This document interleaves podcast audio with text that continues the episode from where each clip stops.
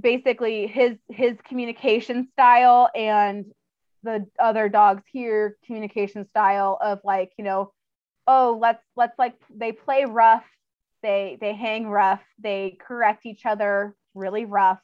They're not hurting each other physically but mentally he was basically being run into the ground. Welcome to part one of this episode of the Canning Plus 7 podcast. Natalie Thurman was my guest on this episode of the Canning Plus 7 podcast. On part one of this episode, we discussed who is Natalie Thurman. We also talked about how she came to Montana, what made her start breeding and training livestock guardian dogs. Natalie also has a school that teaches people how to train their livestock guardian dogs after the breeder gets them.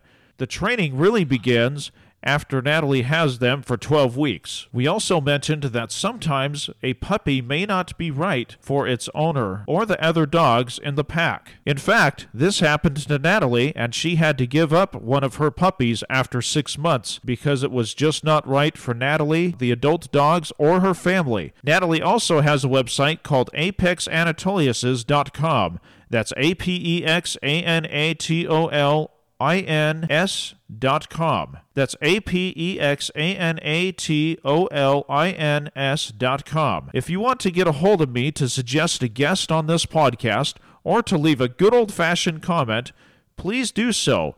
My email address is canning plus seven at protonmail.com. That's C A N N I N G P L U S, the number 7 at protonmail.com. You can also like us on Facebook at Canning Plus 7. That's C A N N I N G, the plus sign, and then the number 7. I think you will enjoy this episode of the Canning Plus 7 podcast. Thank you very much for listening. It is Wednesday, October 13th, 2021. Welcome to the Canning Plus 7 podcast. I'm Kevin Williams, the blind Montana man. Sorry we weren't here last week. Uh, the guest who I had on canceled on me, and so we're going to move him to next week. In the meantime, Natalie Thurman is my guest. Hi, Natalie. How are you? Great, Kevin. Thank you for having me. Yes. Now, let me just give you a bit of an introduction here because I have never met you in person in my entire life. That Um, although that's not unusual for most guests that I have on, but I actually met you on an app called Clubhouse, and I found you very intriguing. Thank you. Now, uh, just so you know, uh, people know that you are from Texas. Where from Texas are you? Oh, I know. I'm actually I'm originally from California, but I live in Uh-oh, Montana. You're not going to liberalize this state, are you?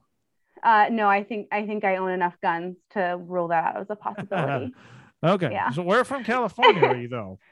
uh, I'm from Orange County originally, which is like the bougie part between LA and San Diego. Actually, back in the day, if I'm not mistaken, uh, Orange County was, if not the most, one of the most conservative counties in California, wasn't it? It is. Yeah. Is it still, or has it gone? Mhm. Huh. And now I I do know Redding, California, clear up north over by Oregon is pretty conservative also. I'm not sure who's more conservative. I don't I don't know. Yeah, Okay. I wasn't there for the conservative Olympics. so- Now you refer you referred me to a blog. Um give me that blog address. I don't have it in front of me. Oh yeah, um, Louise uh, Liebenberg's blog. Uh, it's called Predator Friendly Ranching. It's uh, predatorfriendlyranching.blogspot.com. Yes. not mistaken. Yeah, that's right. yeah, Yeah, and he's so we're gonna be we're going to be le- getting a lot of information off of that. But first, Natalie, let's talk about you. Uh, how did you get into homesteading? Oh, by the way, before we get into this, uh, Natalie is a trainer of dogs who guide livestock, uh, just so everybody knows. But and uh, you're also a diehard homesteader in other ways, correct? Yeah, so um, I mean, we're pretty selective on on how we homestead. Um, I don't make everything that goes into my mouth or grow it, um, but we we do follow the like you know the basic principles of homesteading, which is like you know be self sufficient and be prepared. How did you get into homesteading and how did you end up in Montana? Because didn't you live in Texas for a while as a nurse? No, uh, I was in Arizona. So um, Oh, basically, right. California um, is an interesting state with interesting ideas. And one of their things they have going on, or at least uh, over a decade ago, not sure about current status, uh, was that if you changed your major whilst in college, that you would have to basically build up registration priority to get in demand classes which means if you say change from an animal science pre-veterinary major like I did to a pre-nursing major trying to get prerequisites to get your RN degree, uh, you could wait three years at a community college taking random classes to build up quote unquote registration priority to get the class, the like five classes you needed to actually apply for nursing school. Um, so that was not an efficient model for me. I got three of the five done, but I still had to get my anatomy and physiology. And I couldn't get them in California. So I went and paid out of state tuition in Arizona to get those done. So, and that That's- is where I okay, met my so husband. if I was majoring in communications in California, it doesn't matter where, and I assume this is both at a university and a community college.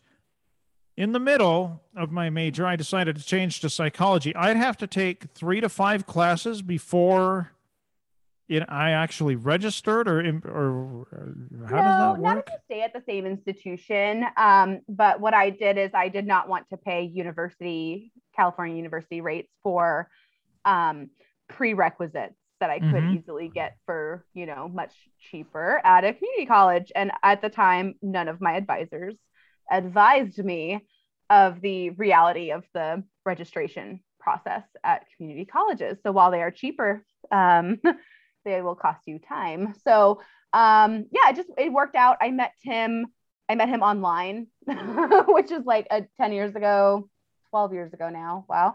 Um, that was very different than like it is now. Now it's very efficient. Um, back then it was kind of a, a new weird thing to date online. So that's how we met. We met in person. Um, he tolerated me and my dogs, and he already had dogs, so that was a good thing. And then um, Was I assume he was in Arizona at the time? Mhm. Yeah, he's from he's from the Phoenix area. So we uh and he actually already had the property up here in Montana, which he mentioned like offhand in conversation at some. And I was like, wait, you have a, a little property in Montana? Like, could we go there? Could I have goats? And he was like, Yeah, I guess. And I was like, sold. So um, oh wow. that that's that's what sold that got me up here um yeah and i mean he my husband is definitely more the prepper than i am um he that, that i think that just like happens when you go to a war zone um you Yeah. come back and you're like things could go really south really quickly i need to have years and years of food stockpiled just in case so that is like my husband like like you know food and other things um that are worth more than precious metals at this point in time. Uh, so yeah, he he was the motivating factor behind that. I was more of the well, if I have milk goats, he'll drink the milk, and then I have an excuse to have livestock. And then um, we moved here, and the day we moved in, I was like, well, honey, I just I need a dog to live outside with the goats, so that the bears and the wolves don't eat them and um, you know, I, I famous last words. I was like, we just need one.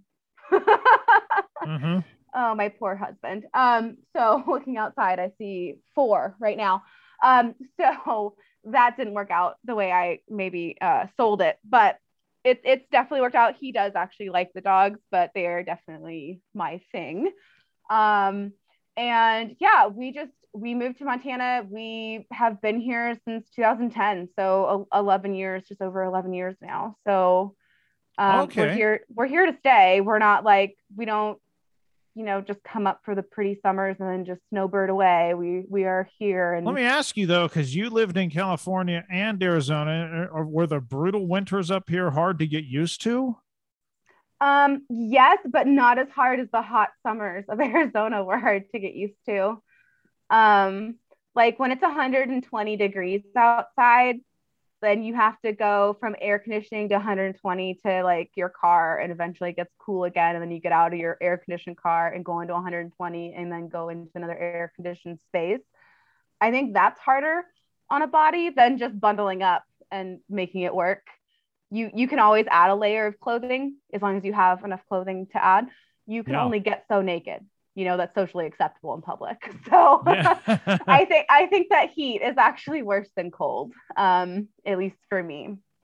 So I I don't mind the winters. Um, we, that is also to say we have machinery that we use to move the snow. So if I was out there Oh, shoveling yeah. a 400 foot driveway by hand, I bet you I would feel different about winter in Montana. oh, so- oh, yeah. So if I didn't have a tractor to to push snow around, I'm sure I would uh, be less a fan. But you as got- it is, I like it. so you got interested in training dogs because you needed a job or some way to keep the wolves away from your goats and that's Well, how you got had- into training I've always dogs had dogs. Um, I grew up with with heelers and lab mixes and uh, boxers, and then I Mm-hmm. ran corgis through college because I went to an ag school. So um, I had little herding dogs that were adorable and hilarious, and also did work on occasion. So that was nice. But um, no, I I decided that I I understood where I was moving to uh, is one of the most popularly written about. Like, there's a book, I think, or at least a couple studies about my particular valley that I live in about Mhm. our wolf pack. So I knew um, full well after a diligent Google search and some library books that I was moving to a hefty, hefty wolf populated area. And everywhere in Montana is a bear populated area. Um, turns out the actual thing that you want to worry about here is cougars, but um, the the feline kind, not the elderly lady type. But um, it is it is a different way of living when you consider like when you go outside or when you send your kids outside. Like you're like, oh, what's out there? Like, do I know? so um, oh go ahead oh i just uh, you know it's it's a different you know no one down in phoenix proper is setting their kids outside to play in the winter when it's cool outside and like worrying about them getting picked off by a cougar like that's not Oh, that's yeah. that that doesn't even enter their brain i so don't know what's here, worse getting different. kicked by a cougar or falling down like toy soldiers if you remember that song by martika i i don't remember that song oh okay anyway i was born in 1988 if that helps for context okay, well, that came out in '89. It goes uh, step by step, heart to heart, something, something. We all fall down like toy soldiers. Very depressing song, but it has a Huh. pretty interesting message behind it. It was actually my theme song after I suffered a bad breakup back in 2000, uh, 2002. Oh shoot Uh, now, yes, it does talk about a drug addiction, but I kind of interpret it as I was the one that was falling down like a toy soldier. Anyway, uh, so I don't know. What do you think is worse, being uh, kicked by a cougar or falling down? Uh, your kid being kicked by a cougar or falling down like a toy soldier? um i'm i'm pretty sure that the cougar would be Okay. worse they'll they'll crush a skull Okay. So um yeah, they're a little more they're a little more serious. Although if the soldier is a version of drug use, I'm not sure that I would prefer drug use. I, I don't know. Yeah. I'm not familiar with the lyrics. So anyway, really so you went to so you read about these uh, wolves in Montana, and you didn't want your kids to be beaten up by cougars. So I assume that's. Uh, go ahead and take it from there. Well, yeah. So there's, I mean, there's also wild ungulates galore here, right? We've got we've got deer, we've got elk, we've got moose. Um, there's plenty of things for the wildlife to eat, like the wild predators to eat other wildlife. Um, the issue is that when you, as a human, a move to a po- populated area of predators, and then b you throw snacks outside in a fence that they can't get out of. Um, you're serving them up. Like that that's on you as a human when you contain livestock especially in smaller acreage pens. Um, you're just putting a snack out there for you're making opportunity for those predators. So that's not what i wanted to do when i moved here.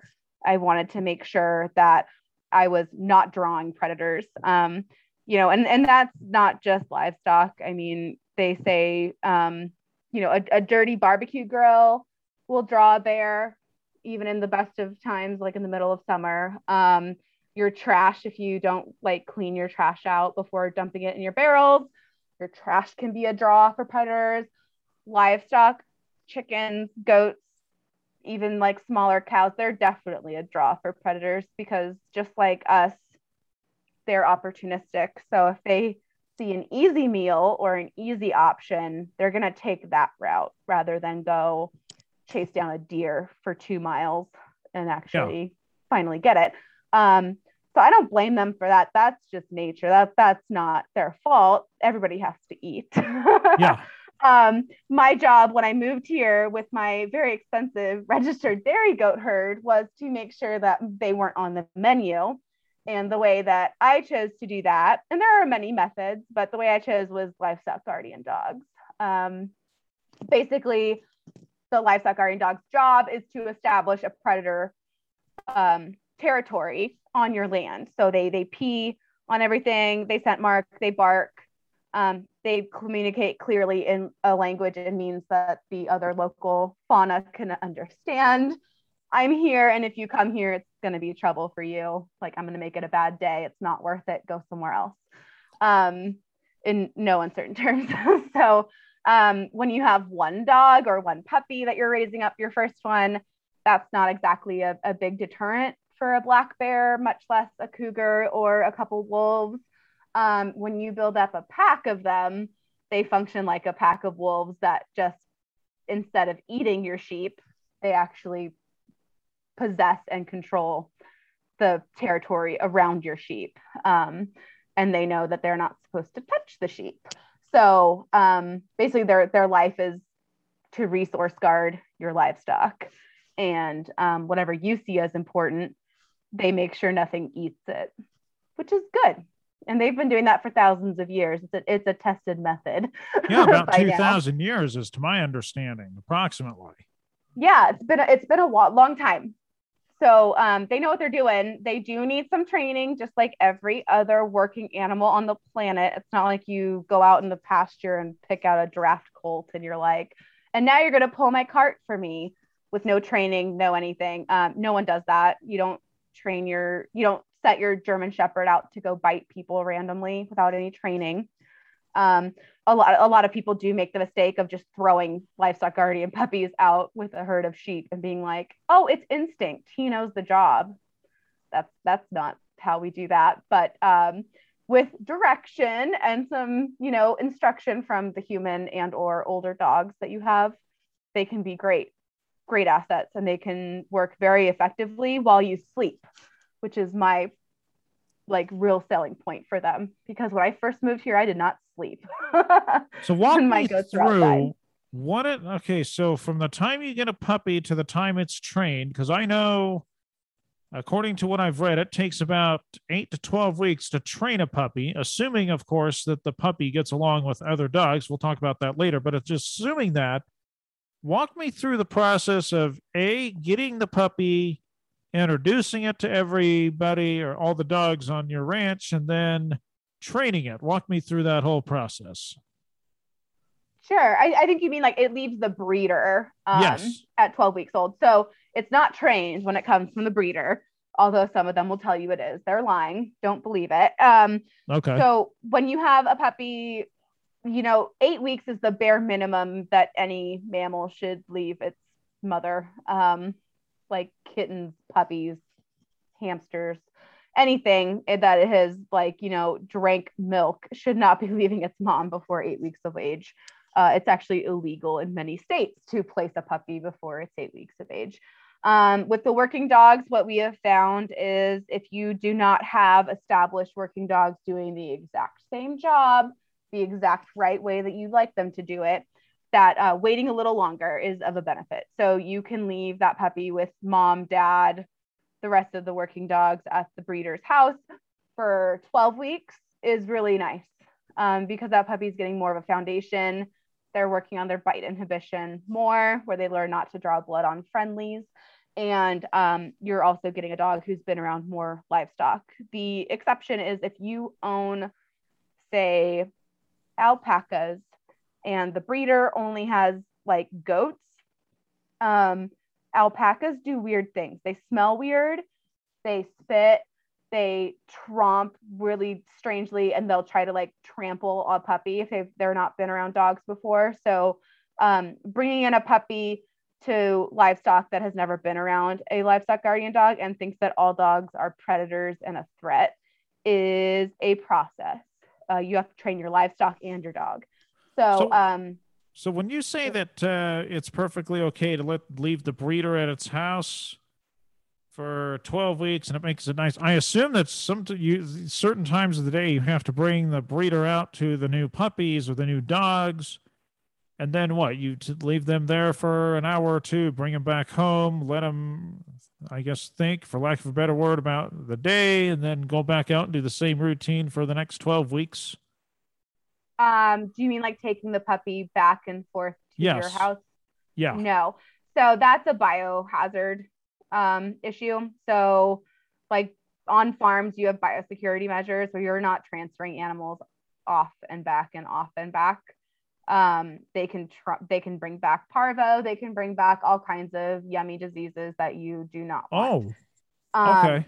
When a puppy leaves the breeder, it leaves the breeder and it goes to your house. If you ever decide that you can no longer have the puppy, um, the breeder can take them back for sure. If they're a decent breeder, they will take them back rather than letting you like sell them for $50 on Craigslist or give them to a shelter.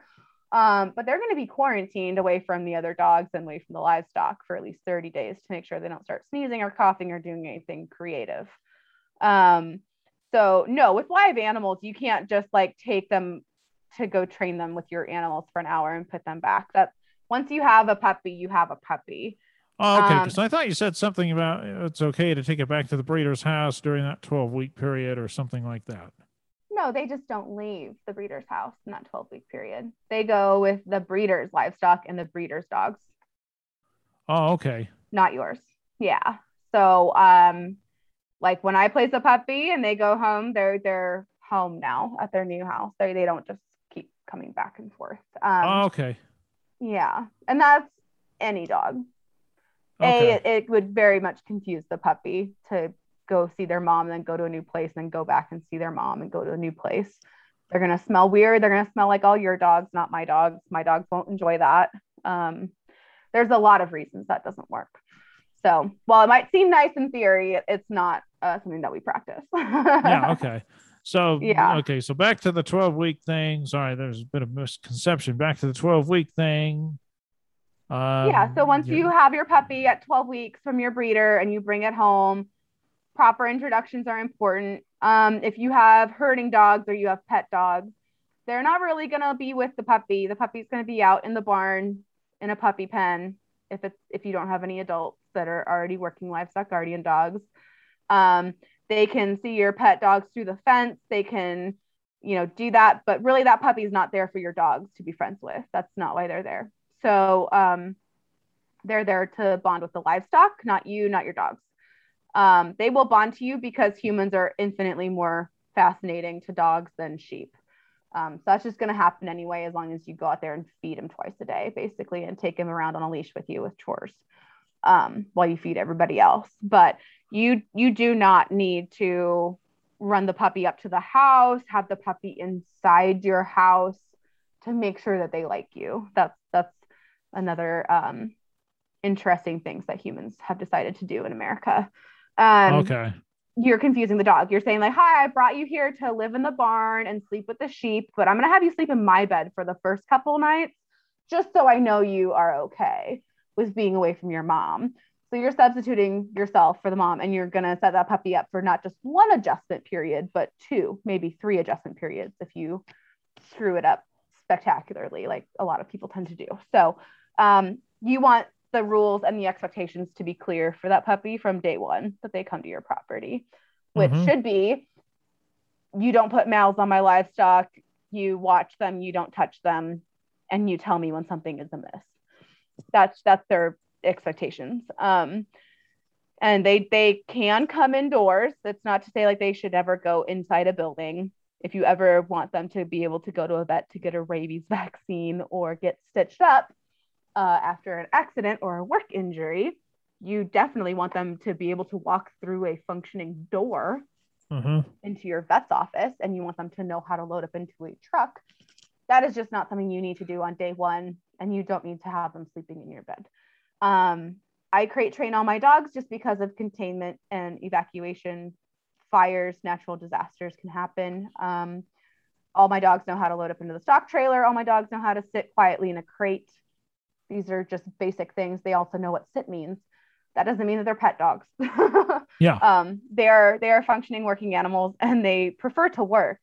They would they would rather, much rather be working outside than sitting in a crate, safe and sound in the house. So I'd imagine So- they're working 24 hours a day, seven days a week, correct? I mean, obviously they go to much, sleep. yeah. and- So they sleep with an eye open. Um, they also like high ground, so they'll sleep up on a on a hill or um, you know up high where they can see where all the animals are, and they'll just kind of keep an eye open as they nap through the day. And then they're what they really do is they work at night because that's when the predators are up working. okay, so, so, they could um, actually, if they wanted to, sleep during the day with the night. Do they ever do that? Do they ever sleep during the day and get up at night and watch from about, let's say, eight o'clock to 5 a.m.? Or how does that work, do you think? yeah most of them do i mean they're never off duty when they're outside they're always watching but they'll they'll definitely doze off during the day and they're more active at night um a lot of people like i mean if you drive by any field with a bunch of sheep with the big white fluffy like great pyrenees dogs um you might see them up if the flock's moving but if the flock's pretty stagnant you'll see the dogs sleeping up on a hill if they can find one so um they definitely have to sleep they, it makes them look very lazy to onlookers because they're like oh that dog just does nothing unless you get too close to that fence, in which case that dog will show you exactly what it can do. Um, but you know, they they conserve energy. They're the sprinters of the dog world. If there's nothing going on, there's no reason for them to do anything. They're going to conserve that energy until the wolf comes to, later tonight, Basically. So, basically. what do you do during that 12 weeks, though, when you train them? Um, you the obviously, breeder, what's it? Yeah. the so the breeder is training them a like schedule. Um, we're working bite inhibition. I mean, this is what I do. I cannot speak to other breeders. Lots of other breeders just throw them out in the field and call it a day. Um, I work bite inhibition. My puppies go through a curriculum process to make sure that they're not going to be gun shy, to make sure that they are basically um, mentally prepared for what you know the world can throw at them. Um, you know, textures on their paws. I do early neurological stimulation, which is um, something that Dr. Carmen Battaglia basically created for um, working line German Shepherd dogs. But basically, what it is is it um, from the time the puppy is like three days old for the first for that two weeks thereafter, you are stressing the puppy on purpose before their eyes are even open. Um, and what you're doing is you are um, essentially training their brain stress recovery, stress recovery, stress recovery, so that that dog is resilient when something goes wrong, and that that dog can recover from a stressful event and still go back and work. Um, a lot of puppies that are just whelped in a barn and never touched by humans, they get very stressed out when um, a farmer has to go get them to pull porcupine cues out, out of their or quills out of their mouth or their snout um, or their foot. Um, if they're not used to being stressed and recovering quickly, that can affect their quality of life and their working career for the rest of their life. Um, so while it, it seems weird to put puppies on a, a cold pack for 30 seconds, it's really like three seconds, but it feels like much longer when you're doing it to a puppy. Um, it just it stresses their brain, it drops their core body temperature, it triggers a response of you know epinephrine in their bodies, but then immediately you pull them up and they recover. Um, and it, it just trains their bodies to be resilient. Basically. So is it like a cold ice pack that you put on the puppy then? Um, yeah, or like a cold washcloth. Like you can get a, a washcloth wet and um, like throw it in the freezer for a few minutes. It's not like you're like freezing them. You're not giving them frostbite or anything like that. Um, you can you can Google search it. It's just called early neurological stimulation. It basically just tells their brain like stress happens. How are you going to deal with it? And um, it trains them to be, you know, tougher. um, that and then um I so I do that. I do the puppy curriculum to basically teach them like, you know, the world is a safe place generally. And also when something unexpected happens, like it's okay, you can work through it and you can solve problems um, rather than, you know, getting frustrated, throwing fits. Um, you know, the dogs who just sit down and bark when they would have to like walk two feet to the right to go around a barrier to get the treat. They just can't figure that out my puppies can. um, and it takes one try. So um, just teaching them how to like, you know, kind of be their own, be their own boss and, and run their own stuff um, is really important. And then I also do uh, puppy evaluations for temperament and work aptitude, which basically means that my puppies, I know what they want to be when they grow up, when they're seven to eight weeks old. And mm-hmm. it's my job as a breeder to then take what that puppy wants to do and be and match that to the appropriate home. And if I don't have an appropriate home on my wait list, I wait. I don't just throw that puppy to the first person with cash. Um, like that is my responsibility. And that is something that is rarer and rarer to find in a breeder these days, um, especially with, you know, just the way the world's going. So, um, like that is also part of what happens in their first 12 weeks after their evals, I know where they're going. I will hold them unless they're going to a family guardian position, and I would rather they bond with that family um, rather than my livestock. Then um, they can go home earlier. But if I'm holding them the full 12 weeks, which is standard for my working puppies, um, we're doing controlled stock exposure. We're exposing them to my really gentle livestock first. I'm showing them that chickens are friends, not food. I'm uh, showing them that you know it's okay to you know share a bowl with your sister. It's not okay to share a bowl with a pig. Um, we we learn boundaries. They learn you know what is and isn't acceptable behavior. The other dogs help me train that in. Um, basically, we we just teach them how to do what they need to do and what they need to know before they go into their new barn situation with new sheep and you know goats or whatever. So um, yeah, I'm I'm basically just doing my part to set them up for success through the rest of their life in that extra four weeks that I hold them from eight to 12 weeks. Um, and then really like, you know, I, not everyone does that with their puppies. That doesn't mean that they're bad puppies or you shouldn't get a puppy from them. Um, it just means that you're going to have more work when you get that puppy home. So you as a person who potentially would buy a livestock guardian dog puppy, um, it's really important to have your priorities. Like if you say like, oh yeah, we're getting an LGD to protect the goats, and you have two goats and you have five human children, what's what's replaceable? Is your goat replaceable or is your child replaceable? Like it's not the child. So if you know darn well you have grizzly bears walking through your property and you just moved to your, you know, bug out place because COVID is crazy, or do you really want that dog to live with those two goats and keep those goats safe? Or would you rather the dog keep an eye on your kids 24 7 when you're at work or you're out, you know, gathering firewood. So, um, you know, understanding what your situation is and what your family actually needs versus what you read in a book that you need is really important. And that's my actual business. I don't, I'm not just like a dog trainer. I actually train people how to train their dogs. so oh. I, I have an online school where I teach people how to select, how to know if they even need an LGD, which is just livestock guardian dog without saying so many syllables. Um, how to select one, whether you want to get it from a rescue, from a breeder, from you know wherever. How to know that it's really what they say it is. How to when and how to bring them home. What you need set up before they get home. What to set up after. Supplies you need how to establish like with a family meeting what the rules are for that puppy and understanding and explaining consequences of not holding the line to your children and or spouse um, stuff like that to just really set people up for success with these dogs because they are different. They're not Labradors, they're not German Shepherds, they're not guard dogs, they're not retrievers. They're, you know, they are their own thing. And livestock guardian dogs think for themselves. But when they're puppies, you have to show them how you want them to think for themselves.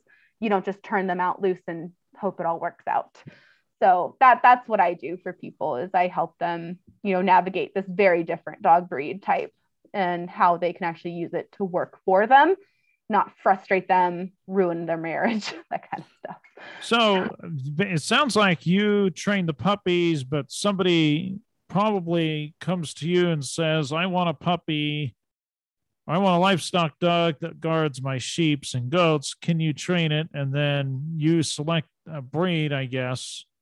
Then you breed that dog to guide someone's livestock. Then I would go pick it up, correct? I guess you've done it that way, or you've just uh, bought some breeds randomly and advertised it. How does all that work? Oh, yeah, no, it's not random. So, um, only livestock guardian dog breeds should do the job because they have the coat, the size, the temperament uh, mm-hmm. to actually want to do this job. So it's not random at all. Um, I I have run crossbreds. I have run Sharplaninacs, which are another uh, more rare livestock guardian dog breed, and uh, which is what Louise has up in Canada. And now I I am shifting to just AKC uh, Anatolian shepherds because they are more traceable and they have more health data behind them, and um, I can work more more lines the way I want to. Whereas I was basically swimming upstream almost alone with the crosses and with the the shars. So um, it, it's not random at all. It's actually very planned out. I do I like yeah I start the puppies. I call them started. I don't call them trained. Um, these dogs they have a slow burn for growth and they have a slow burn for brain maturity. So you're looking at an 18 month to two year window on average for these dogs to not only come into their own, they'll look like an adult sized animal by the time they're eight months old. That doesn't mean their brain is an adult. That's like a, you know, a 15 year old boy.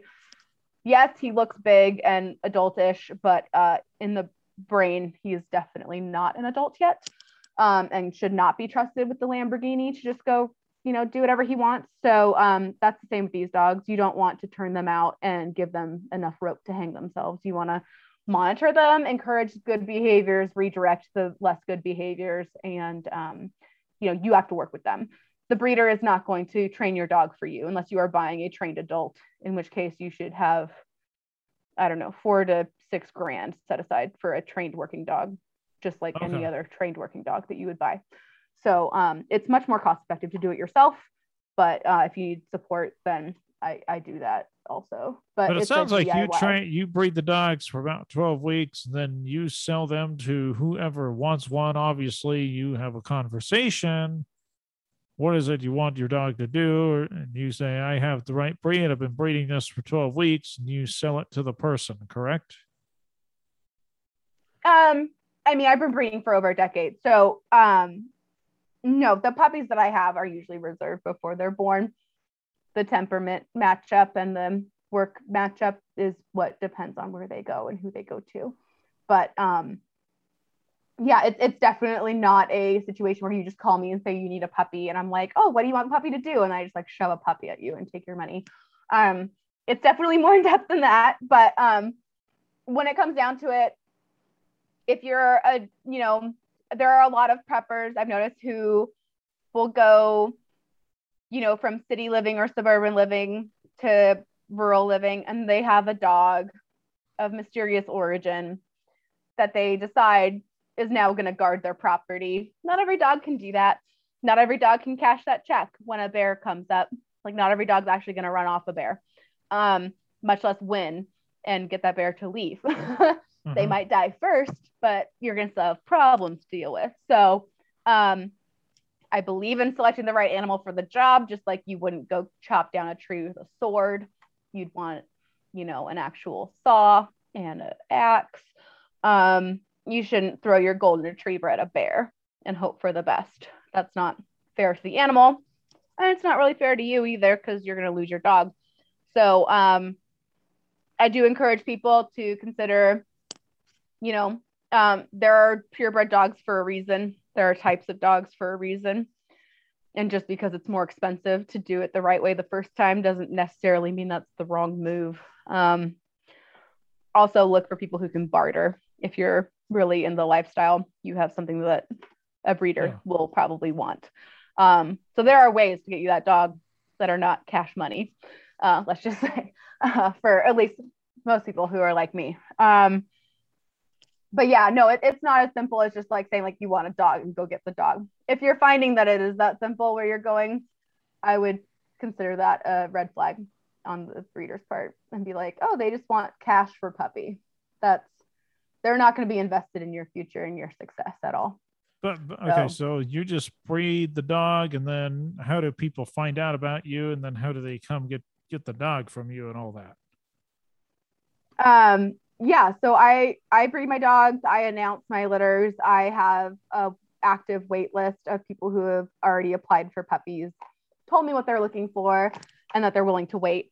And um, I contact them when I know I have something for them or when I have a litter. Just let them know to keep an eye out on their emails or their phone. And um, at 12 weeks, if that's the day that these puppies are going home, they can come to my property and pick up. I can deliver for gas money, or I can uh, look at livestock transport. Both. Um, I mean, we can technically fly a puppy to you. I've got puppies in the Carolinas, and I did not drive them there; they flew there. So um, oh. there are ways to move puppies across the country if that's what you really want. Um, I've I've got puppies in at least 20 states and Canada, so um, it's not it's not really that complicated. Um, but yeah, no, the first I mean, I have, I maintain a website. I am listed on gooddog.com because I health test my dogs.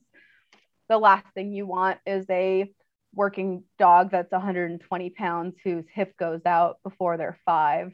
And then you have a lame dog that you have to medicate and keep by the fire for the whole winter when they should have been outside working. They're miserable, you're miserable, it's bad times. So um, you definitely want to hedge your bets and go with someone who actually is breeding healthy dogs that also work, not just one or the other. Okay, so where do you advertise your dogs at, or where, where do you? What's your website? Um, yeah, so uh, my my website is apexanatolians.com. You can see all my dogs there. You How do you spell that? Uh, Apex, A P E X, Anatolians. X is an X, right? Yep. Uh, A N A T O L I A N S. Just the breed is Anatolian Shepherd. Dot com. Dot com. Mm-hmm. Okay, and then people just go there and you advertise your dog, and I call you up and say I want. I mean, obviously, I, I don't call you up and say I want a dog does this, this, this. I read the ad or whatever. Call and say yeah. I want. So the whole the home site i just have as my my basically my frequently asked questions. It's long. Everything you want to know about anatolian shepherd dogs is on that page just at apexanatolians.com so if you can read through that and at the end you're like i still think this sounds like a good idea then you can you're more than welcome to give me a phone call. Um, i'm more than happy to talk to people about these dogs. They have vastly improved my quality of life living out in the woods okay, um, so I'd go to your website and read your spill, for lack of a better word, about I guess dogs that you sell or dogs that you breed. And if I still like it, I call you and say, I want this dog because XYZ, we talk about it, and then you bring it over and I pay whatever we agreed to or whatever the price that you set is. Yeah, yeah. Well, you um after the phone call, if you like like what you hear, you you can fill out an application that's going to go through where you live, what you actually want the dog to do. Um, if you've had one of these dogs before, or if you've only ever had like pugs, um, you know that that kind of information that actually is applicable to getting a new dog. Um, and then I will just keep you apprised of when we have a litter, which we're going to have one hopefully in December. So they'll be going home in March, which is really good timing. Okay. Spring, spring go home puppies. so let's talk about getting the dog because getting the dog, according to this blog that I read by Louise Liebenberg, I believe is how you pronounce her last name. Mm-hmm. Um, it takes a good 12 weeks for the dog to get used to the other, or the puppy anyway, to get used to the other dogs, according to what I have read, doesn't it? How does that go? So I like to go by the three month or the three day, three week, three month rule. It's a little faster with puppies, but basically, it's going to take that puppy three days to realize that they're not going back to their mom and that you're now their person. It's going to take about three weeks for them to settle in with all your other existing animals and understand, like, okay, this is where I go and find their place in that order. And it takes on average about three months for them to accept, like, okay, this is my place. I need to protect it and like you know turn that on with a puppy they usually will um, fit in a little sooner. Of course that does depend on your other animals. Um, if you have a herd queen goat who likes to beat the crap out of any dog she sees keep the puppy away from that goat. Um, if you have a kid who likes to pull tails or ears or just generally be inappropriate with dogs maybe you just definitely keep an eye on that kid or keep it away from the puppy when it's fitting in at first um, and train your child also. That's important.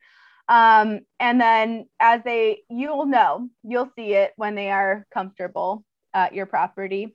And um, usually what happens when they get comfortable they start getting naughty. Um, so if they were like the perfect citizen for the last two months and then now today they're out there chasing goat babies they're comfortable now. And now the training starts for real because you have to redirect that bad behavior in another way that is productive. So, um, and that's something that like I can teach you. but what ways um, to regress that bad behavior? I'm sorry. What are how do you regress? Because it sounds like what you're telling me, you train the puppy for breed, I should say, uh, for 12 weeks, two months, three months, whatever and then they realize, oh, my mom's not here. In your case, you, Natalie, I can do what I want, I guess, or the behaviors. So, how do you regress that? Uh, how do you regress that as the new owner? Yeah. So, um, basically, chasing, pulling wool, uh, licking chickens, and or killing chickens. These are what we call self-rewarding bad behaviors. Um, so when you're not there, and the puppy does something naughty that you don't want them doing, they're getting a reward. They're getting an intrinsic value, a positive feedback. When they're chasing the goats and the goats are running from them, they, they see that as play activity and they're having a gay old time. That puppy is having the time of its life chasing your goats. And your goats are like wondering what the heck is happening and where you are to protect them from this thing that's supposed to be protecting them, but is now chasing them like a predator would. Um, so you that is the human's job to a limit the opportunity for bad behaviors to even manifest um, which includes things like tethering uh, puppy pens um, you know you can do a dangle stick you can there are things that you can utilize to limit that behavior option to a puppy and also supervision. So you're not you're not throwing your kids out in a candy store and telling them like, hey, don't eat anything, and then like leaving them for three hours. Like no one would do that.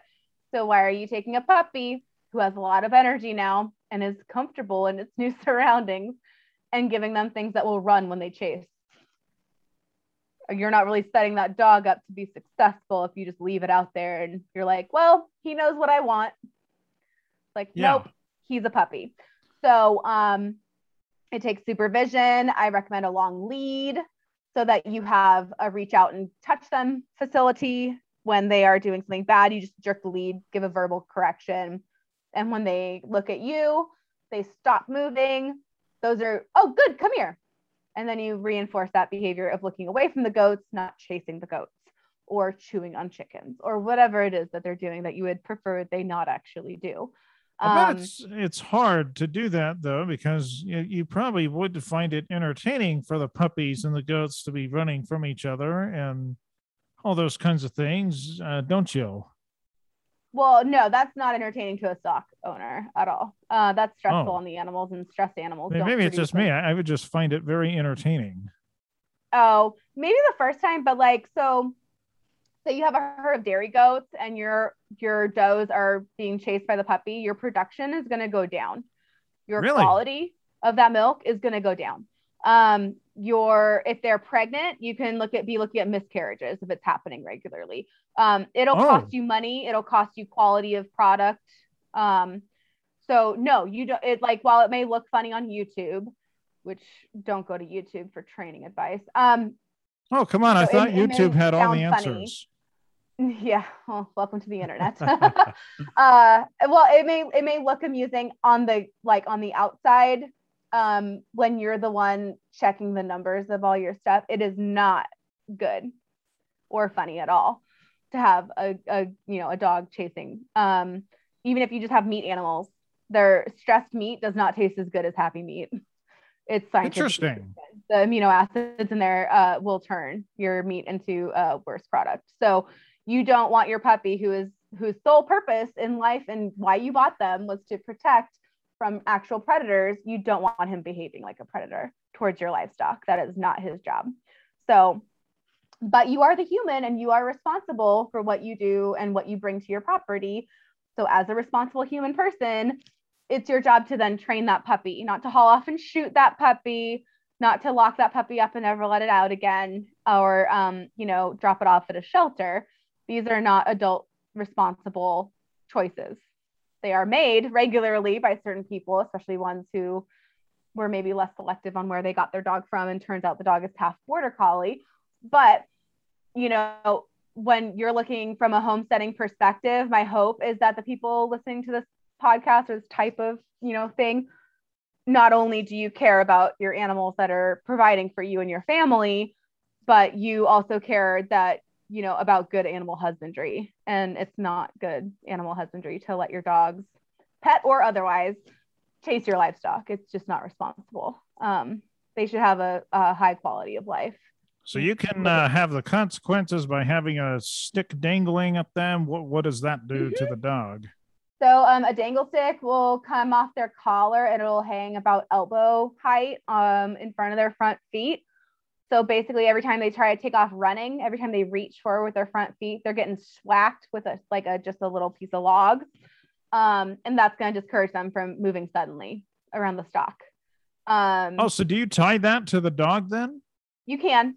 Some people do. Okay. I've never actually used one of those, but they can be effective, especially if you just have a really energetic puppy. What method um, have you used? Um, I mostly just supervise and I use my mom voice. Your mom voice? My mom voice. They know they're in trouble when I have what to be like, hurry. Oh. Um, yeah.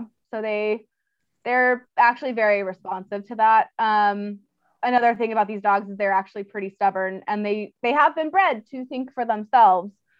So they are not always the most receptive to correction of their behaviors.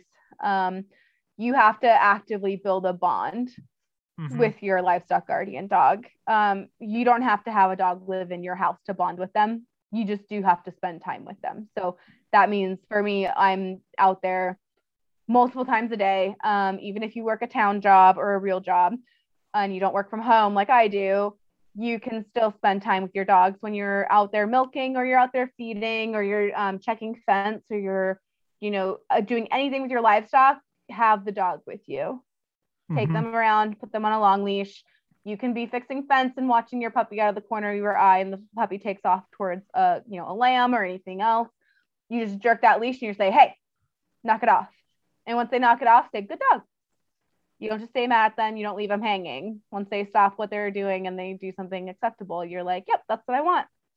And once they get enough, you know, exposure of, "Yep, that's what I want," they know what you want. so let's um, suppose. Oh, go ahead. Oh no, you're you're you're totally fine. Let's suppose that uh, you're there, uh, you Natalie are there. Then you have to go shopping for three hours because you live. I, I I don't know exactly where in Montana you're at, but I know you're by Bozeman, aren't you? Uh, no, Missoula. Oh, okay. Well, okay. So let's say you have to go to Costco in Missoula. I don't know if there is one over there, but there is. There is? there is. Okay. So you have to go to Costco and stock up for the week or the month. You come back and you find out that your new puppy and the goats are chasing each other and they've been doing this the whole time that you've been gone. Then what do you do? Because you weren't there when this initiated. Yeah. So, um, well, first, I, if I only have one puppy out there and I don't have any adults who are going to be keeping the puppy on the straight and narrow, I'm not leaving the property with the puppy out with the goats. Mm-hmm. So I recommend a puppy pen, which is, um, you know, you can do a chain link kennel, although I don't recommend chain link for farm use because it stretches and pigs and cattle and everything else on the planet can get through it. Um, but it works in a pinch. Um, but you know, uh, cattle panels, or I really like the two by four grid no climb panels that are um, like five and a half feet tall and 18 feet long, I think. Um, They're Mhm. very breakout proof. Uh, if you just set those up, you get the puppy inside the stock area, usually about where they feed, where you feed them, um, and just set the puppy pen there. They can nose touch, they can sniff, they can interact with each other safely through that two by four no climb grid of um, the kennel or the puppy pen. But what that puppy cannot do is it cannot chase. And what your herd queen cannot do is she cannot pound the puppy into the ground or stomp him or break his leg or break his spirit while you're in town. Um, so if, if they're not supervised actively and you have any inkling that there would be problems, which you should because puppies do strange things and so do livestock, um, they should be separated safely and contained when they're not, you know, actively supervised. Um, that prevents the puppy from engaging in self-rewarding bad behavior, building, you know, that up in their system where like, oh well, once mom goes in the house, I can do whatever I want and it's fun and I like it. They'll never know that that's fun and they like it if they never have the opportunity to actually do it without getting immediately corrected and redirected. So, um, yeah, I just wouldn't do that basically. Okay, so here's an idea, and tell me what you think. Let's say the puppy's misbehaving, chasing the goats and the other. Because I assume that you're, you know, you not you you have a bunch of dogs out there. So if you leave to go to Missoula, um, you're probably not too worried about your livestock because you've got dogs guarding it. Correct? Mhm. Okay, so let's suppose you're back and you let your puppy out and it's misbehaving. What do you think of the idea of an electric dog collar? Shocking it. And this is not being mean to the animal, this is teaching it. So don't get the wrong idea, folks. Uh, th- and then you come out right after you shock the dog and tell it to knock it off. Does that tactic work? It can, but that is actually up to the operator. So, um, e-collars have a really bad rap of being, you know, cruel Is that because of the, and, uh, the animal rights activists giving it a bad rap? Well, I just, I actually think it's an issue of people not being properly trained with the equipment. I mean, e collars, um, shock collars, beeping, vibrating, and actual static shock. Um, those are tools. They're not inherently good or bad. What turns them good or bad is the training on the person holding the button. So, the issue with those collars, especially the cheap ones, that you get off of maybe Amazon or eBay is that they are not transmitting immediately when you push that button, that signal has to move. Really? So, say that puppy is doing something bad, you hit the button to issue a correction. By the time the signal gets there, two and a half seconds later, depending on the range and strength of your system, which Oh. again depends entirely on your what you paid for it. Usually, get what you pay for. By the time that signal gets that puppy, if the puppy has already stopped the bad behavior, you are correcting the stop, not the bad behavior. Oh, And this is how dogs get confused. This is how dogs get frustrated. And a frustrated, confused dog is not a happy dog. So Okay. Oh, go it's a big responsibility on the human to test their equipment, to understand what a seven shock is. Like I, I use all my equipment on myself before I put it on my dogs because I want to understand what it's actually going to do. Um, and you need to check your range. And that's not saying like you have to shock your kid down there, but you there are indicators where you can hook up like a little indicator light to the collar and it'll tell you.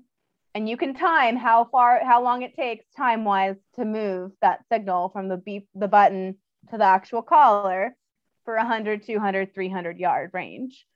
And it is not going to be the same collar to collar and it's not going to be the same operator to operator because when you issue a correction, when I issue a correction, is inherently going to be there's going to be variation there. Okay, so gonna be the that leads me to a question then. I knew somebody that had electronic an electric dog collar back in 1996 and he showed it to me. He actually shocked it uh, shocked me with it cuz I wanted him to do it to see what it felt like and uh, it was kind of amusing actually. but uh you there? Yep. So, okay, my computer's acting weird. Okay. Um, yeah. So anyway, it was kind of amusing, but uh, I think it's because his backyard was just, uh, I don't know, 30, 40 feet away from his house or where he was, maybe even closer than that. The way he described it was an instant shock. Is that because he probably was about 20 feet away from the dog or 100 feet away or something. So it was more of an instant shock because he'd say he would shock the dog and go out and say no and correct the behavior. Yeah. So, and again, that's, you know, that's a range issue. You're not seeing that happen at long range unless you are paying a few hundred dollars for that setup. So, um, okay. mini educators are good. Sport dog is usually pretty good. Um, but when you get into the, the cheap the knockoff, uh, you're lo- you're looking at a significant delay, um, and that delay can be your undoing. So, yes, you can use them um, on you know some trainers they call it the hand of God when you're mm-hmm. using an e-collar. The purpose of that is not to associate the correction with you and your voice. That is not what you do. You are not going to issue a correction, whether it's a beep, a vibrate, or a shock. You're not going to issue that to that dog and then get up off your ass, run out the door, and go yell at that dog to stop and knock it off. That's mm. what the beep, the vibrate, or the shock was for. And it's not associated with you, it's associated with the behavior directly, as if God Himself was reaching down and touching that dog, being like, knock it off. And you can elicit the same stop response with the beep on the collar as you can with the vibrate function on the collar, as you can with the shock on the collar. Okay, because this person said it's a that... correlation and training issue. It is not. It's an operator issue, basically, on how you use those tools. And anybody who's out there shocking the crap out of their dog to try to get it to stop, if it, if one didn't work, ten isn't gonna work. So you have to be very good at what you're doing with that dog in order for that to be an applicable and acceptable tool. Okay, Most people, yeah, it's not because this uh, person said every time he would shock his dog, he'd go out and say no. I don't know if he would yell at him, but he'd go out and say no because otherwise the dog would be confused as to where that shock came from. Well, it was the 90s. So they also believed in alpha theory back then. Oh. So okay. so you're you're um, saying if I shocked my dog with a dog collar, uh, obviously I'd have to know when to do it or whatever. I don't necessarily have to go outside and tell it no. No, you don't. You okay. have to prime the collar and the tool, which involves you. But after you've primed it and they understand what a shock means and that it actually correlates to no or stop or don't or whatever. I have to do what? To, I have to do what to the collar after I shock it? you no you have to prime it so you have to when you first put that collar on the dog the first time you shock them they're going to be confused they're going to lose orientation and they're not going to know what's happening that is your job as the trainer the owner the handler whatever you want to call yourself as the person with the button it is your job to correlate that response on the collar to what you actually want the dog to understand it means. So when I first That's put the job. collar on the dog and shock it, I have to go out and explain to the dog what that meant. Or there's no going by... out. When What's you that? first put one, there is no going out. When you are first training a dog on an e-collar, you are right next to him, and oh. you are training him what the e-collar means and what the vibrate means if it's different than what the beep means that's your job. Okay, so once I shock the dog with the collar, then I just say no real loud or whatever, and the dog automatically knows that that behavior. Or when I zap the dog with not a, a violent shock, just a jolt, the dog means no. To the dog, it means stop it. Yeah, well, like it's whatever you make it, but that's I mean that's a you need to actively work with a professional trainer on e-collar yeah. work this isn't something you order off of Amazon and throw on your LGD and then just like go to town on it.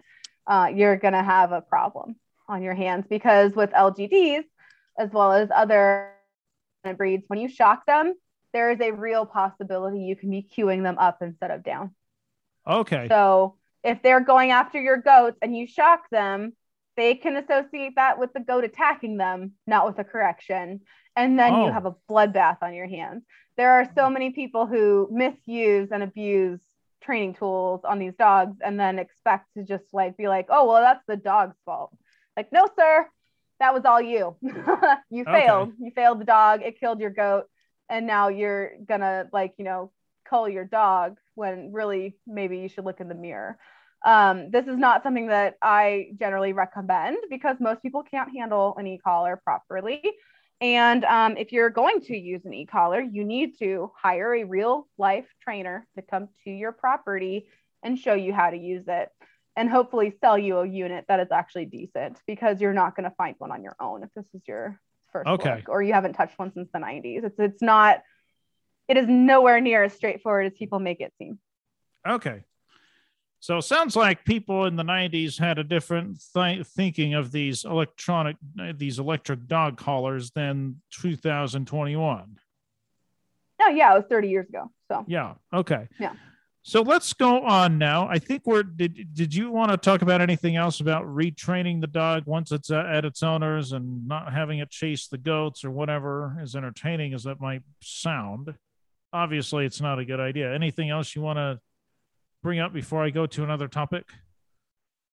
I mean, really, it's it's about selecting the right dog for you, and and you as a person looking at videos and or pictures on the internet, or getting like you know pictures sent to you by a breeder. You're not the person to pick that dog. You don't know the litter. You don't know the puppy. You don't know the temperament traits that the breeder has selected for for the last three generations. So you don't really actually know what's going on. What you want to look for if you're looking for a working dog, whether it be an LGD or any other type of working animal, you want to find someone you can trust to select that puppy or that colt or that, you know, cow or whatever it is for you and your needs. Um, don't put that pressure on yourself because when you fail, you have no one to blame but yourself.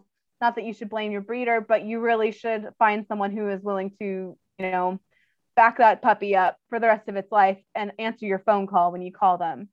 Yeah. Um, you know, that that's actually the most important part of all of this is being selective of where you spend your hard-earned cash and or trade ammo and or canned goods or whatever else you're doing to get this puppy make sure you're getting it from a good person who knows what they're doing.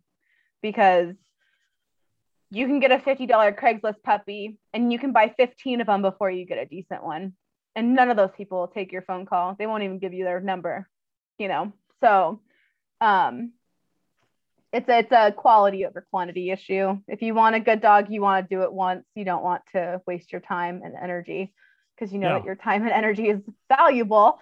Um, you know, in, invest the research and the actual, you know, means to get an appropriate dog for your situation. So let's sure. talk about. Uh, actually, this is a great segue into my next topic. Let's talk about breeding, or let's talk about the kind of breeds of dogs that are great up here in Montana. Sure, for just any dogs or for the guardian dog work? Yes. Yes. Okay. Um, so any double coated breed is good. Um, explain dog, to those that don't know uh, what a double coated breed is. What is that exactly? Sure. They're the ones that annoy you by blowing coat once or twice a year. Um, they grow a fluffy undercoat um, they have like longer guard hairs, but then they have a fluffy undercoat that comes in in the winter, and then they blow it in the spring, and they usually blow it again in the fall as they put on heavier. When you say they blow it, what does that mean? That means they shed a lot. Okay. Yeah. So when they blow coat, they shed. So you've got all this fuzzy white or light cream hair just popping up everywhere, and you're like, "What the heck? You're a gray or a black or a brown dog. Where did all this white hair come from? It's all over my work pants." Um, that's those dogs. But what they do do is they adapt very well to cold weather environments like Montana, and they also handle the summers, you know, that get up to 100 degrees here very well. Mm-hmm. Um, you know, the exception is if you keep that dog in your house with you next to the wood stove all winter, they're not going to be putting on the same amount of undercoat that my dog's living outside, dealing with weather like the predators do, is going to put on. Um, but you know there i know people here with boxers which are a single coated breed which is just that slick single layer of you know guard hair. In the winter? beautiful dogs. Beautiful dogs. No body fat no hair for winter. People buy them clothes here. Um wow. I don't want do a dog work? that i have to buy clothes for. Do they work very good? No they're not guardian dogs. They're just pets. But oh. yeah i oh. mean if you keep them in your house it's fine. But oh Okay. you know, uh, guardian dog breeds specifically, you're looking at uh, Great Pyrenees is the most common. They're the big white fluffy ones that you see in movies and fields around everywhere. Um, Anatolian Shepherds, what I have, they're typically tan with a black mask. They have shorter hair than a Great Pyrenees, but um, they do have a functional double coat, so they're thicker than, like, say, a boxer. Um, you can also find other BWDs or big white dogs.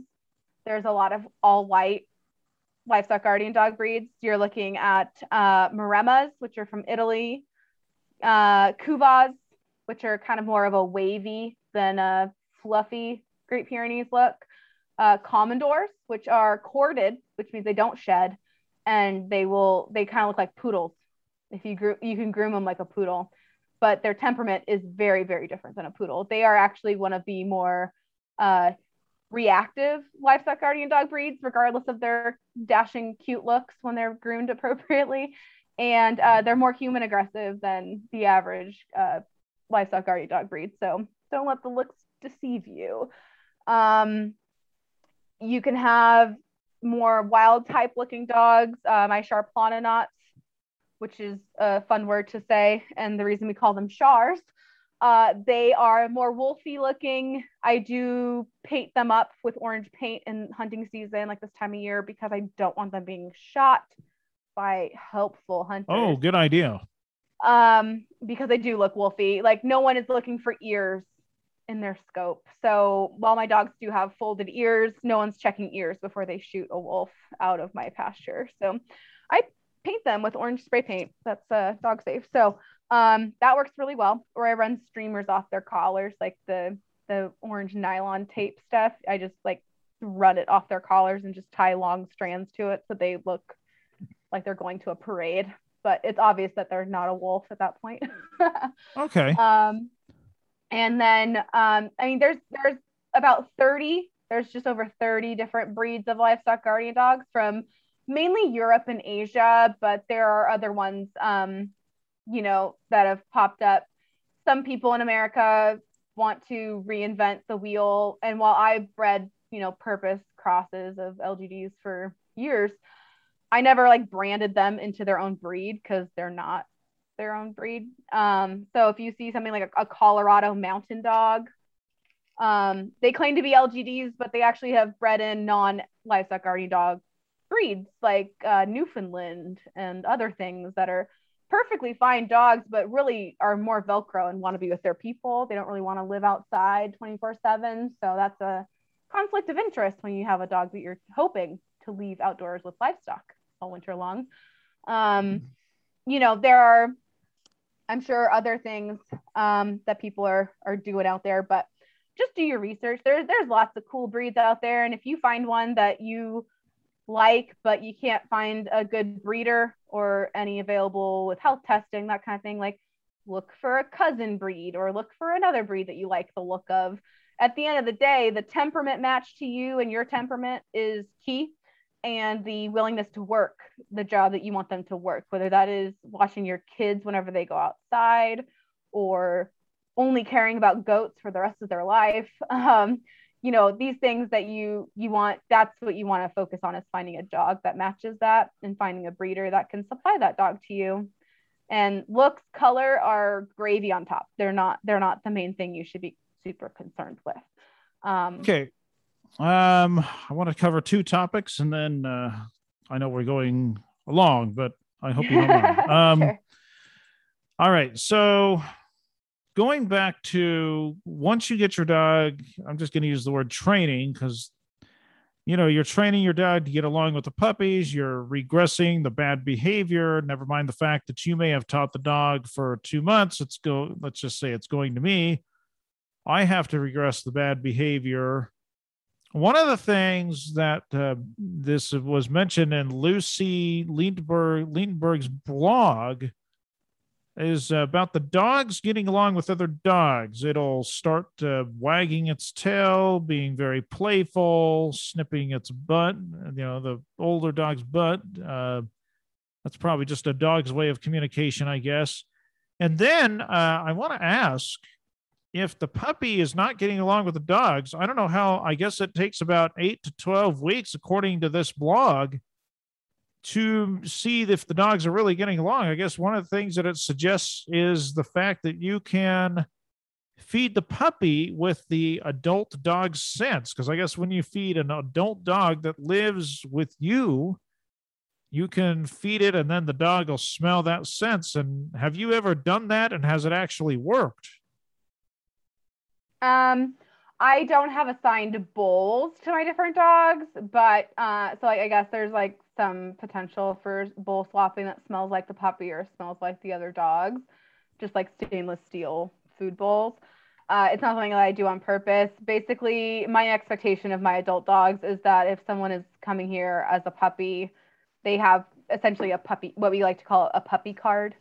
Um, and that is basically that they're they have a little more leeway um, rather than like introducing an adult dog. And I have introduced adult dogs to my pack as well. That is more um, complicated than adding a puppy. When you add a puppy to an existing pack of dogs, uh, the adults that are in power positions in the pack should not be trying to beat up on the puppy. That's not a thing that should happen. I I would consider that a temperament issue in my dogs. If my dogs were like, "Ooh, new meat, fresh meat," like you know, like a prison or something like that. Um, that's not something that I would actually tolerate here.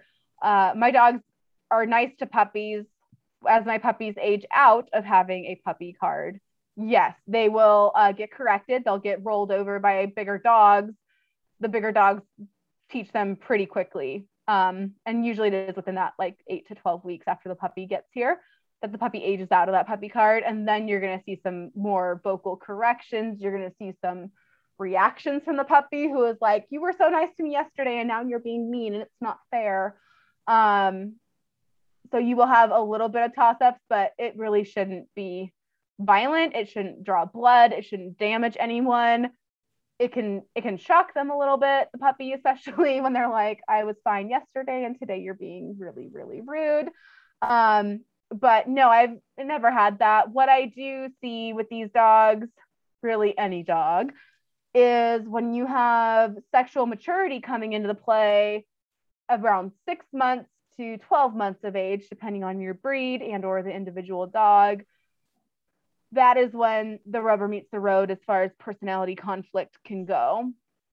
So um, if I have two females coming into heat at the same time, they've been really good with each other, but they also would, I in an ideal world, they'd like to uh, like you know occupy the same level in the pack. Um, they they both want to be the boss, or they both want to be number two under the like leader male. Um, shit's gonna go down. mm-hmm. That is that is when the the trouble actually starts. Is when uh, heat cycles start. If you have multiple intact males, you're gonna see fireworks when the males are trying to compete with one another for breeding right. Um, if you have working dogs that are supposed to be outside, you're gonna draw male canine predators from a five mile radius. When you have females in heat that you're just letting run outdoors. So um, you're going to create a lot of problems for yourself by having that situation go on. I don't find that puppy adding or um, litter rearing. I also have like, you know, a lot of, you know, well, at least one litter a year of, you know, 10 puppies or so born here. So all my adults are really used to having puppies around. Um, maybe the average dog would not be as nice to a puppy, but I wouldn't keep a dog around that wanted to go bully a puppy. That's yeah, I was going to ask, uh, how do you know if the puppy is not a fit for your adult dogs, and how long should you keep it around? And also, sure. it, the blog stressed body language. How would I, as a blind person, know? If they're getting along or not, because I cannot see their body language. Is this why I'd have to have sighted assistance or what? Yeah, if you're gonna run dogs that could over easily very easily overpower you with their just their muscle mass, um, even if you're like like if you're 200 pounds, even in good shape, and you have a 150 pound dog, they're still stronger than you. Wow. uh, I think a lot of humans don't actually appreciate that. Like their muscles are highly more functional than ours are. So just because they're smaller than you by weight does not mean that you have the upper hand necessarily. Um, I, I would not recommend running more than one without being able to see what's going on. Uh, body mm-hmm. language is huge. It's how they primarily communicate. Uh, vocalizations for dogs are a, a, secondary option. They are not their primary default, uh, no matter what Great Pyrenees owners tell you. So um, everything from from their posture to um, like presenting broadside to head on to turning, uh, even like dipping of a of an ear down. Like there's intricate movements that you want to be able to see. And if you can't see, like you, uh, you definitely want another experienced dog person with you. Yeah. Because God forbid you get in the middle of something that you can't get out of. That would be awful. Oh yeah. Um, I would not wish that on you. you know.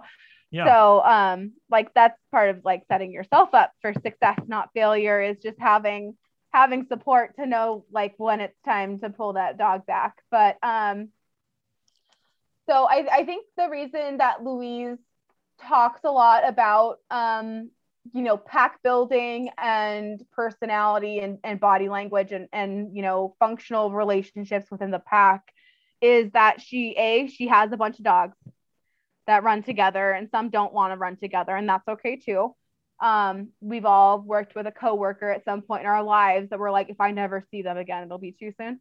Oh, so yeah. dogs can also have that feeling for one another. That is not uniquely human. And um, when you know that the dogs cannot run together, that's when you get to decide if you're going to run a second group of dogs where like you know group one likes to run together and group two likes to run together but the leader of group one and group two should never meet because then it's going to be a bloodbath. That is more common on the the harder temperament dogs. And hard doesn't mean that they're bad or hard to train. What it means is compared to a soft temperament dog um, for example Infy my anatolian pyrenees cross dog that i have outside if I were to roll my window up and say, Infy, come here, she would like her body language, she would be like down and tail tucked and like, oh my gosh, what did I do? I'm so sorry. I don't know what I did, but I'll never do it again. I'm so sorry. Whereas if I yell at Celine in the exact same tone and manner, she'll come prancing up like, yeah, what?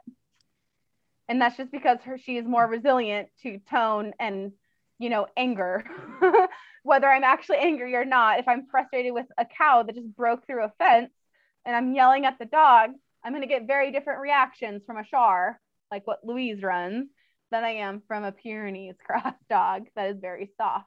Yeah. Um, so like that just goes to temperament. If I'm not really a big yeller, so I can run a softer dog and not make their life miserable my husband is a harder temperament human and likes to hear himself yell on occasion. So he doesn't, I told him he just doesn't get to correct Infy. That's just a rule because it's not fair because he'll overshoot it every single time with her and she'll feel like the world is ending and he won't understand why she feels that way. So, uh, whereas he can yell at any of the Shars and they will just be like, yeah, and, you know, it, it's a di- very different temperament. Um, I'm sure people with human children have run into this kind of difference o- along oh, yeah. among their own children. Oh yeah. Uh... So if you have like a sibling that was like really gentle, soft spoken, and didn't, didn't want to be uh, any trouble and just kind of kept to himself in the corner, and then you're the one who's like yelling, screaming through the house and carrying on all the time, driving the person crazy. Um, you you couldn't have the same parent do the same type of correction or punishment or even you know encouragement to both of you. like you you need to be met where you are, and dogs are the same way. So um, Louise runs a breed of dog, the Shars, that are generally a mid hard to hard temperament dog, which means that they do something annoying or you know just they're in the wrong pasture, and she yells at them, and like Infy, my little Anatolian Pyrenees, could think that Louise is about to murder her for yeah. being in the wrong area Whereas the Shars will literally like turn around, make eye contact so that you know they heard you and just do it more. They're like, oh yeah, like it's like on The Office when Michael Scott's like, you know what, I'm gonna date her even harder to, to dating Pam's mom. And it, it's like, it's I know I'm wrong, but I'm gonna be wrong even harder now because I know you you want to you know make an issue of it. It's like in spite of you and your correction, I'm to go do it because I'm stubborn. Now, that's not to say that you tolerate that with actual bad behavior, but you kind of have to draw a line in the sand of what hill you want to die on with the harder temperament dogs because you're not going to win the battle of wills with them. So you have to pull your I'm the boss of you card selectively. yeah. Not all the time for every little nitpicky thing. Um, whereas the softer dogs, if you're like, hey, come around, they will literally do exactly what you said the first time. And they're like, oh, whatever I was planning on doing wasn't as important. Um, it, it also works on softer dogs to call them off of stuff. Like you can call a softer dog off of a bear, usually. If they're running a bear through your lot and you're like, do not jump that fence and go after that bear, like, come on back. Like, good girl, bring it back. They'll actually turn around. Whereas a Shar or a tougher breed is very likely to go take that fence and run that bear for another two miles and then just come back home when they're done. But they want to go do their job. That doesn't make happy neighbors, especially when you have like conservationist neighbors with game cams next oh, yeah. door. So, um, you know, just things like that. The personality of the dog and the personality of you and your family members is really important. And uh, yeah, and you have no idea how to match that based on cute puppy pictures on the internet. so are there times then I, I, suppose maybe even Louise or maybe you got rid of a dog because you figured out no matter what you did, you couldn't get along with that dog, if that dog couldn't get along with you or other dogs, has that ever happened to you? Absolutely. Um, and how do um, you know that it's time to give up your dog, your new puppy then? Sure. I kept a puppy for I think I had him about three months. So he's about six months old when I came to the distinct conclusion that he was he was too soft um, to function and be happy around my other dogs. Um, he was basically living in a constant state of fear of the other dogs. If I raised my voice at one of the other dogs, he took it as a personal affront and just couldn't handle it. Um, and it was it would not have been fair for me to just keep him here because I bought you and I'm committed to you and I'm your forever home. So get over it. Um, which is like, you know, that's more of an animal rightsy thing. If you have an animal, whether it be a goat or a pig or a pigeon or a puppy, who is flat out miserable at your house, and that doesn't mean that you're a bad person or you're a bad dog or pig or pigeon owner. But if, if that animal is just not thriving, and you know they would be much happier somewhere else i think part of good animal husbandry is letting them go somewhere else. Um, i don't think there are any bonus points to be won by being stubborn and keep holding on to an animal that really should not be with you. Um, so yeah i i have sold uh, two dogs that did not fit here. And it, it came down to you know am I going to change? I can adjust to a dog. What I can't do is change five other dogs to adjust to the new dog. like I, yeah. I'm I'm a decent trainer. I am not that good. So coming at it from a realistic perspective and knowing this dog is going to be the odd man out for the rest of his life here and he is not going to enjoy a minute of it that's when i look for someone else to um, who is willing and or just set up better for that dog than I am.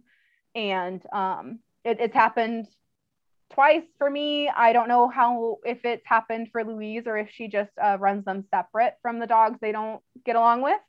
Um, she has, I mean, she's got, I think she's got sections plural of land, just square mileage like up there. So um, she definitely has the the means to make sure that the dogs that are maybe picking on or just you know harassing into the ground the one dog don't ever see that dog again. She can do that. I on 10 10 and a half acres i can't do that. Like i, I can't guarantee that one of my kids isn't going to leave a gate open. You know like that's that's not something i'm comfortable guaranteeing because i don't think i could. So um yeah i'll definitely rehome a dog or a goat or anything that's not thriving here any um, idea why that puppy lived in fear? Oh yeah. so he just he was too soft, um, which means you know he he went to a home. He went to Colorado actually after here, and he did great. He were he lived with a Great Pyrenees female. Uh, they worked in concert together. Great. He was still able to chase down predators. He was still fully functional as a working LGD. The issue was that he um, basically his his communication style and the other dogs here communication style of like you know oh let's let's like they play rough they they hang rough they correct each other really rough. They're not hurting each other physically but mentally he was basically being run into the ground um and just like you know in a constant state of terror of like when the next shoe was going to drop with the other dogs and that's that's not a nice thing um yeah.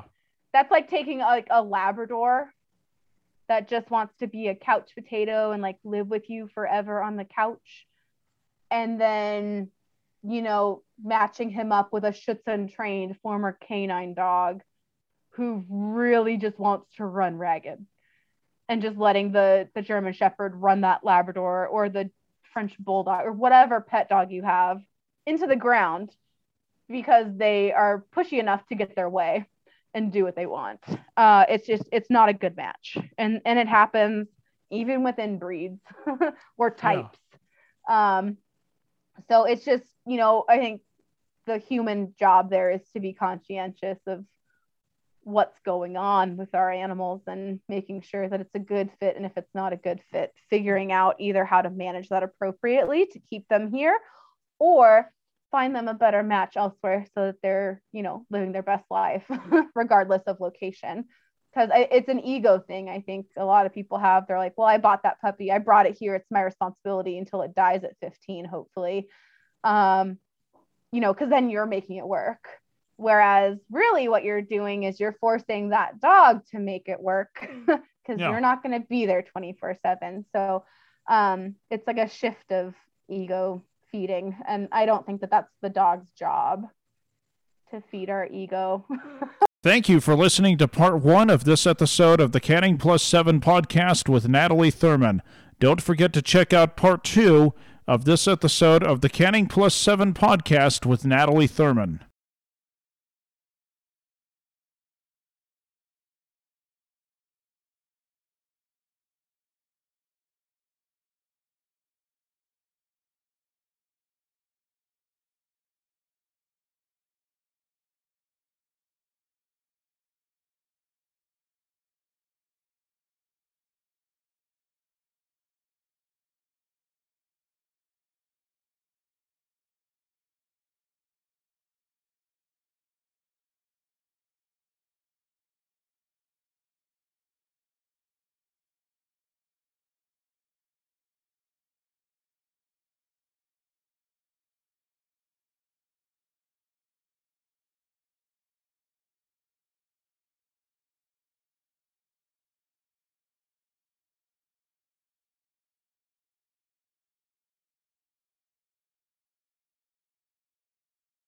Thank you for listening to part one of this episode of the Canning Plus 7 podcast with Natalie Thurman.